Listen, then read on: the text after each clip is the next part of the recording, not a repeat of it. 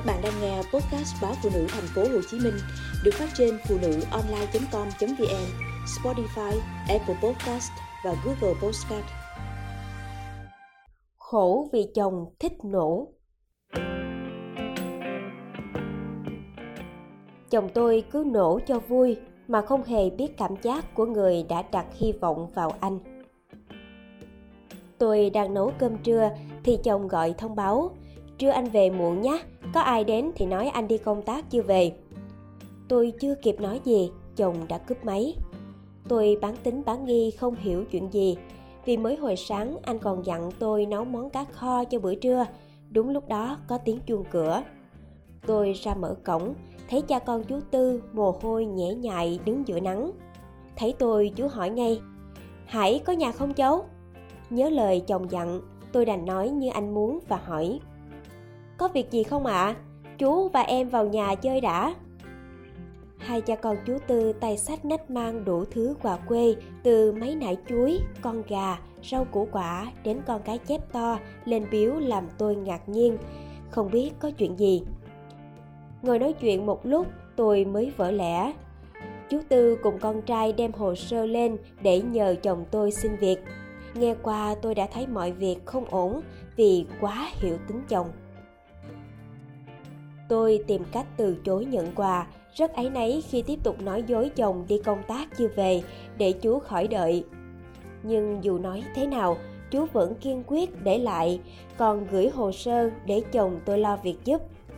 Tiễn hai cha con chú Tư mà lòng tôi nặng trĩu, chỉ vì tính thích nổ mà chồng tôi gieo hy vọng cho cha con chú.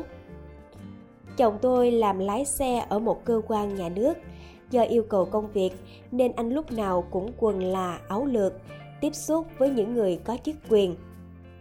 Nhìn vẻ bề ngoài bảnh bao, nếu ai không biết đều tưởng anh cũng là lãnh đạo. Mỗi lần về quê, anh đều mượn xe hơi sang để đi, giới thiệu tên cơ quan mà không nói cụ thể mình làm gì, khiến họ hàng cứ nghĩ chồng tôi thành đạt làm to. Chở sếp đi họp, anh tranh thủ chụp hình ké rồi đăng Facebook cùng những dòng trạng thái tỏ ra bận rộn, khiến mọi người tưởng anh đang dự hội thảo hay chủ trì hội nghị. Tôi không thích như thế, nhiều lần góp ý chồng đừng sống ảo, kẻo người quen biết họ cười cho. Nhưng điều đó không khó chịu bằng việc anh hay đi hứa hảo với bà con họ hàng để tỏ ra mình có uy tín. Nhiều lần tôi muối mặt vì hành động bốc đồng của chồng, Năm ngoái, về thăm dì bị ốm, nghe dượng than thở con gái út tốt nghiệp sư phạm loại giỏi mà chưa có việc làm. Anh cao hứng nói, sao dượng không nói với cháu, giờ cứ làm hồ sơ, muốn về trường nào là cháu xin ngay trường đó luôn. Tôi ngồi bên không biết nói gì, vì tôi là giáo viên, biết việc xin vào biên chế không hề dễ dàng.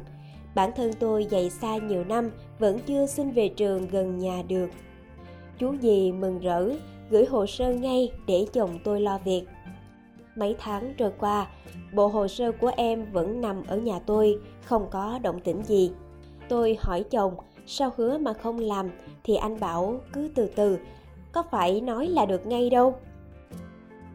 Đáng buồn nhất vì tin tưởng lời hứa của chồng tôi mà dì dượng không cho em đi thử việc ở trường tư trên thành phố vì đinh ninh sẽ xin dạy được ở trường gần nhà.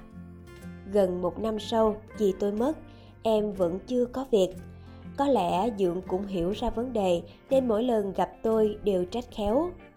Dì không nhắm mắt được vì bé út chưa ổn định.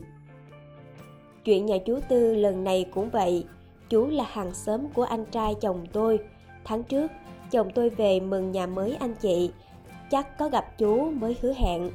Con trai chú mới đi xuất khẩu lao động về nước, giờ muốn xin vào làm ở khu công nghiệp. Cha con chú Tư vừa đi khoảng nửa tiếng thì chồng tôi về. Tôi đưa hồ sơ cho anh bảo. Anh tính sao thì tính, không làm được thì đừng có hứa suông. Anh xòe xòa cười nói, anh đâu hứa chắc chắn, giờ nộp hồ sơ mà họ không nhận thì biết làm sao? Tôi bực mình. Nếu người ta biết đơn giản chỉ nộp hồ sơ thì chẳng cần nhờ đến anh rồi. Sau lúc anh hứa thì hay, đến khi người ta tìm đến nhà thì trốn không tiếp là sao? Anh vẫn tiếp tục. Em buồn cười, anh có lấy tiền bạc gì đâu, không được thì thôi chứ, sao lại trách anh? Cứ như thế, vợ chồng tôi cãi nhau vì bất đồng quan điểm. Chồng tôi cứ nổ cho vui mà không hề biết cảm giác của người khác khi đặt hy vọng vào mình. Mà đâu phải ai xa lạ, toàn bà con, họ hàng, người quen. Tối hôm trước, vợ chồng tôi đi sinh nhật cháu gái. Trước mặt cả nhà, chồng tôi lại cao hứng hứa. Sang năm sinh nhật Bi, chú Hải sẽ tặng một chiếc xe máy điện. Nghe thế có đứa cháu bảo, chú phải tặng ngay mới tin, chứ chú Hải mà hứa đến khi Bi đến tuổi lấy chồng cũng chưa có đâu. Là mọi người bật cười. Lần đầu tiên có người phản bác lại lời hứa hảo, chồng tôi ngượng đỏ mặt, không biết nói gì.